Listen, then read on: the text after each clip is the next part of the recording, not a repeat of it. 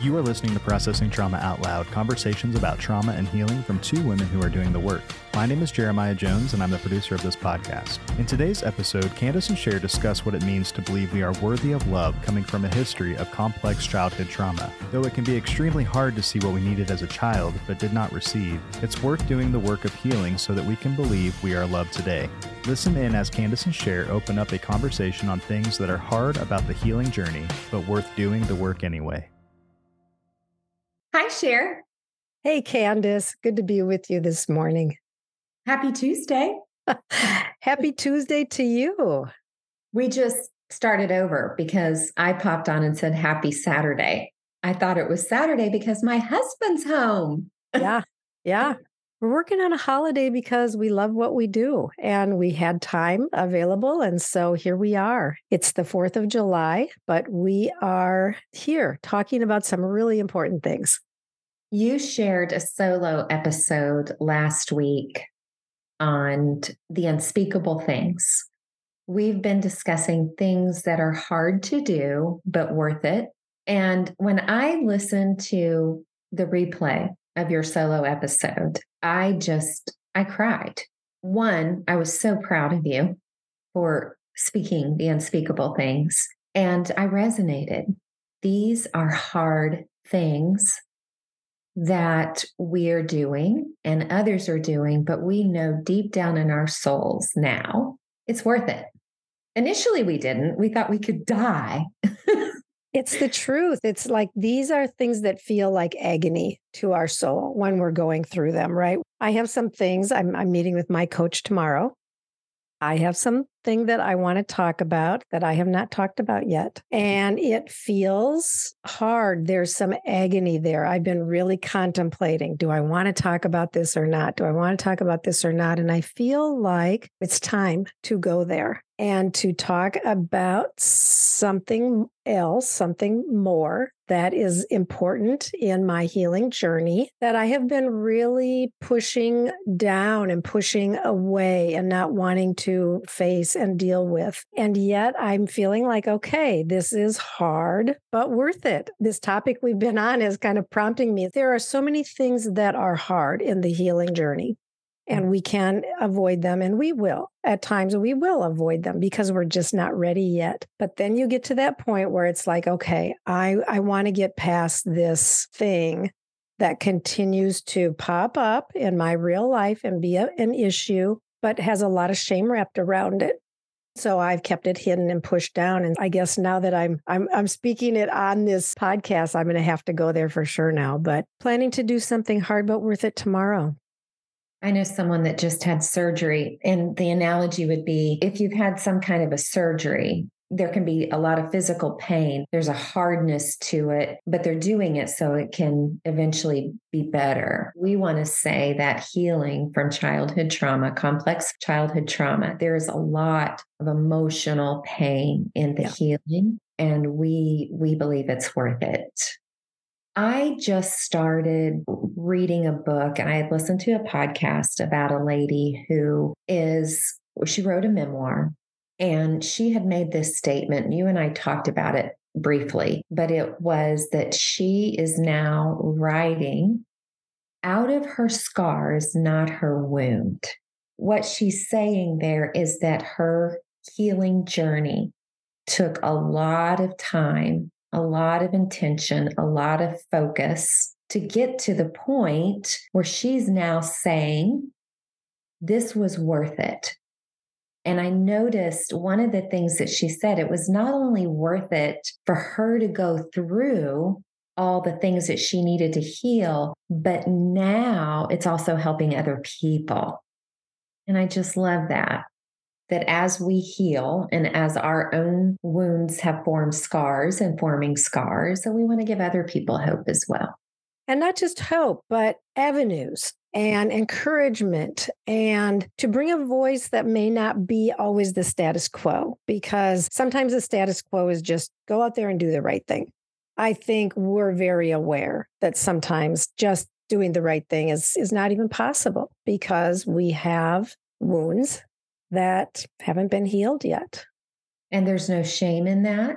But as we awaken to that reality, and, and for me, it was in the form of bumping into familiar patterns, thinking that I was even healed in the past, but I was really just kind of powering up and trying to do the right thing. And now sitting with our own clients that feel, why do I keep acting this way or doing this thing or clinging on to someone for dear life or shutting everybody out and I just decide that I hate all people. There's pain in that. And we're saying there's also a way to begin to slow down and be kind and curious and heal. So today we're we're just going to briefly talk about something that has been hard but worth it. And it is this idea.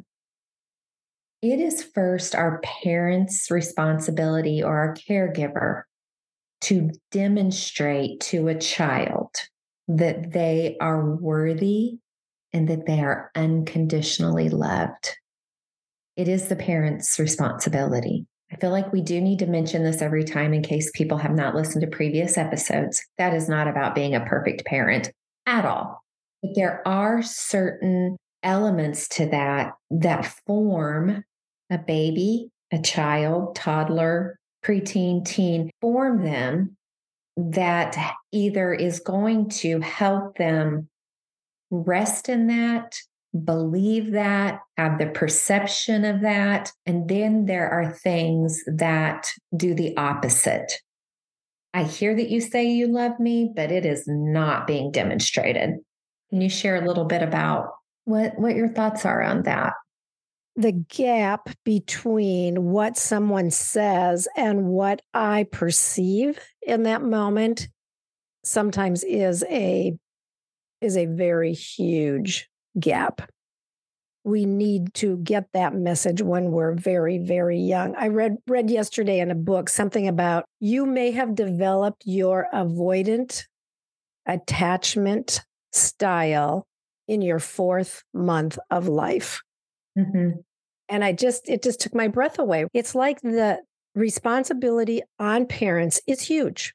That eh, from the very beginning of life, it is the parents' responsibility to convince us, to persuade us, to demonstrate to us that we are worthy and that we are loved. And yes, not perfectly, because nobody does it perfectly, for sure. When there's rupture, it's the parent who can move toward repair. When there is pain, it's the parent who can move towards soothing and bringing that infant or child back into a place where they feel seen, soothed, safe, and secure. When that doesn't happen, we do establish the deep belief in our soul, in our body, in our spirit that we are not worthy. Mm-hmm. And we mm-hmm. spend our lives trying to find someone who will love us enough so that we can believe that we are worthy or worthy to be loved. And yet, the truth is, nobody can really bring enough to fill that gap that we feel or to overcome that belief that is bedrock in our soul. And so this is a big task on the healing journey is this whole is is facing what is it that I really believe deep in my soul, deep in my body, deep in my mind? What do I really believe? And I and I had to come to the place where I could say the truth is I believe that I am not worthy of mm-hmm. love. My life my experiences that I grew up with and that I dealt with as a child convinced me that I was bad, that there was something very wrong with me, that I was not worthy. I spent my life striving and working very hard to try to prove to others but but really even to myself and it was never enough this is so important this is a really hard part of our healing journey really hard and so worth it yeah, so worth it. And I'm so thankful. I'm just listening to you because I know your stories and you are a testament that you you can have very profound complex childhood trauma and still heal yeah. and still be on the healing journey. And I'm just so, I'm just so proud of you for showing up and having the courage to let your voice be heard about this today. You, you mentioned attachment for a young child and you know, four month old. What we know now because of the research and with the brain and the body connection and is that there are times that a, a, a baby is separated from a a parent at birth, whether that's through adoption or an injury or surgery. And what we can do about that now is to know that it's still true that that baby could experience distress, but we can also begin to bring repair at an earlier age. Yeah. So even though that uh, baby maybe was separated for four months, not because it was the parent's choice per se. If we educate ourselves and we understand this, there's ways that that even that baby can begin to heal and develop a secure attachment again. Yeah and intentional, right? I have a very dear friend whose baby was born about three months ago, and there were some complications right away. Not not complications, but you know, labs showed that everything wasn't quite right, and so there were lots of blood draws.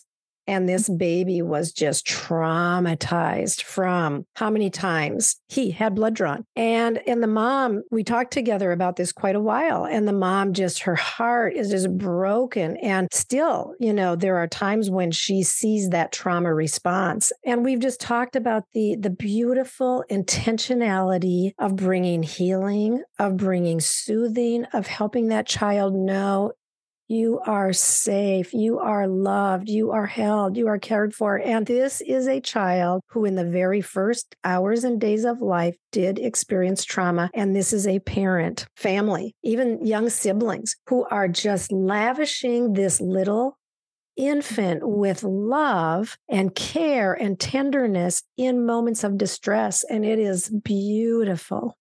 Mm, yeah, that's exactly. That's a good story of what I'm talking about yeah. because there, there are just times that that we have things happen that are outside of our control.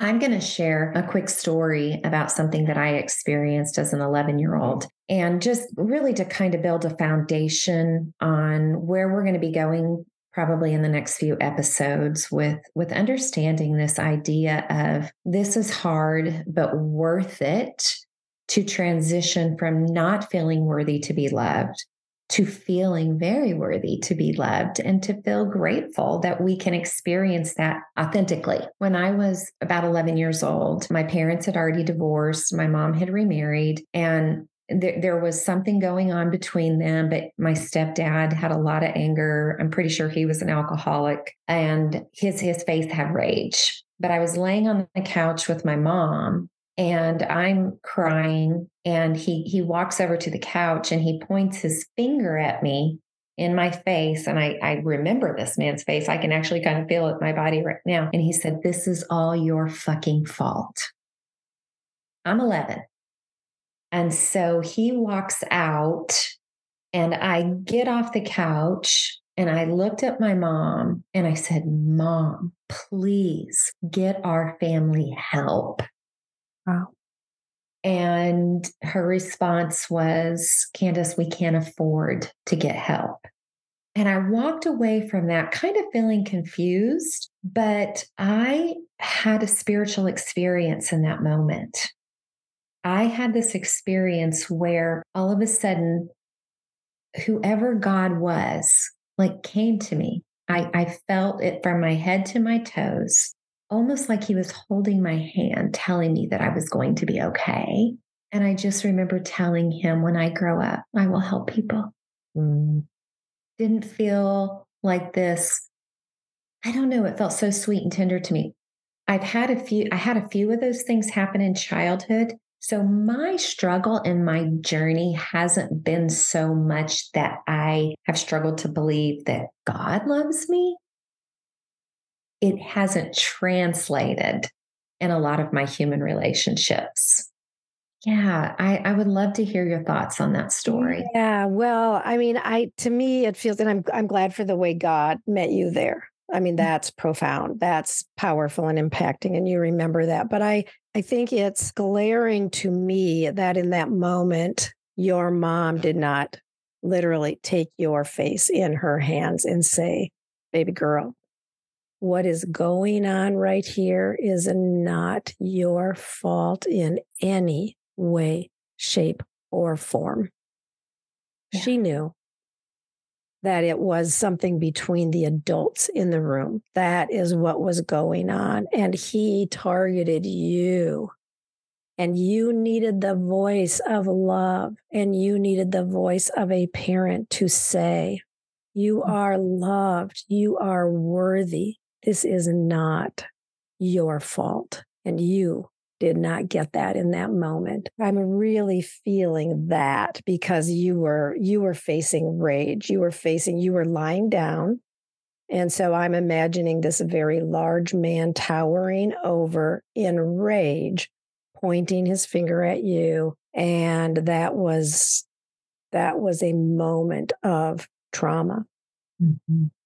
i'm feeling your words as what i know i needed I feel like my whole body is just soaking those words in. I've already had healing around this story, but just hearing those words again, that is so much what that 11 year old girl needed.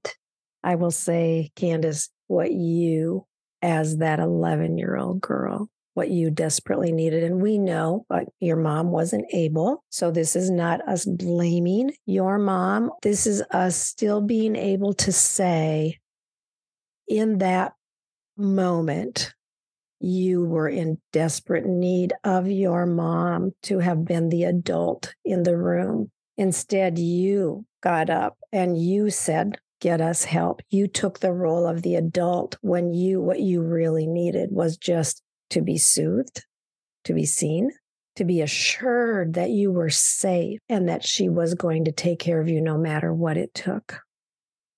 Sher, you and I started processing trauma out loud with a heart to bring awareness through discussing out loud the effects of complex childhood trauma, not just one incident, but trauma that that affected our development and our ability to believe that we were worthy of love and care and kindness and goodness and to give our listeners hope that it's not too late. But one thing that makes this so hard is not only our internal belief systems that we have to challenge, but belief systems outside of us that don't understand that there has to be a transition period for those beliefs and perceptions and feelings and sensations to change. How we treat people in that mm-hmm just pull up your bootstraps and believe. I mean, it says it right there you are loved. We wanted to offer a space that we say, you know what, it's okay that this is taking a while. Yeah. And I will say, as I as I see you wiping your tears as you're speaking those words, but I, I do want to just say to that young girl part of you, I want to say, mm-hmm. you are worthy. You are loved. And I mm. know, Kandace, that you know this and that your little girl part has received so much care. But I do want to just say, in the context of you telling this story, I want to say you are so worthy to be loved and to and to know your innate glorious value as a as a as a girl as a child as a woman and that place where there is pain there is still some pain and i know you've had a lot of healing but there's still pain there and i just want to say i see you and i mm. care and you are worthy Thank you. There is still some pain. There's a sting there, but I also want to say there's also joy there. Yeah. The more she's believing and receiving, the more she's getting freed up to return to that childlike desire and wonder and heart. And so it's so good to be able to know that we can hold the tension when we're healing. Yeah. Right. That there there is pain. And as that pain is healed, we do allow more love and goodness and light and healing to come in. And it's joyful to be able to do that. Yeah and to be able to dip our our toes as it were into these stories again and to remember the pain and to know we're not in the same place that we were two years ago or three years ago or, or a year ago. We are continuing to bring healing and tenderness and care to these young places and allowing our brain to change its perceptions and its beliefs. And that's what you are doing. That is what you have done. in that you know now you really have the belief that you are lovable and that you are worthy. When you go into this story, there's pain there, and you know, yeah, I am worthy. And I love that.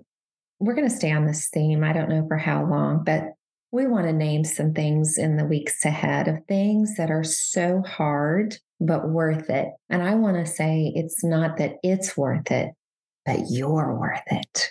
You're worth learning how to receive love and give love because that's what we were created for. That's where we're going to have our highest sense of connectedness and joy is when we are in that place of being able to believe we're loved and therefore be able to authentically love others. Mm-hmm. Thank you, Sher, for the the care that you offered me today. We we don't we don't plan these things. They they can just still happen as we're as we're podcasting, right? Yeah. yeah. Hey, we're processing out loud too. Your care is like so exquisite. You have been one of a few people that has demonstrated to me that I am so worthy to be loved. Thank you. Mm, my joy, Kandace. Mm. And I've experienced that from you too. So thank you. So good to be with you today. I love you so very much. Mm, good to be with you today too, Sher. Love you too. Thank you for listening to Processing Trauma Out Loud. Make sure to check out the show notes for links to suggested resources and social media. Like, subscribe, and follow to keep up with our weekly content. And if you don't mind, take a moment to rate and review us. Your feedback is extremely valuable and contributes to the success of this podcast. One last thing if you have found this podcast helpful in any way, or if you have questions on how to take the next steps on your healing journey, please reach out to us via email at kandacesher at gmail.com. That's K A N D A C E S H E R at gmail.com. Music was created by Caleb Paxton, and our sound engineer is Jeremiah Jones of Audistory LLC. We welcome you to join us for more conversations soon. Take care.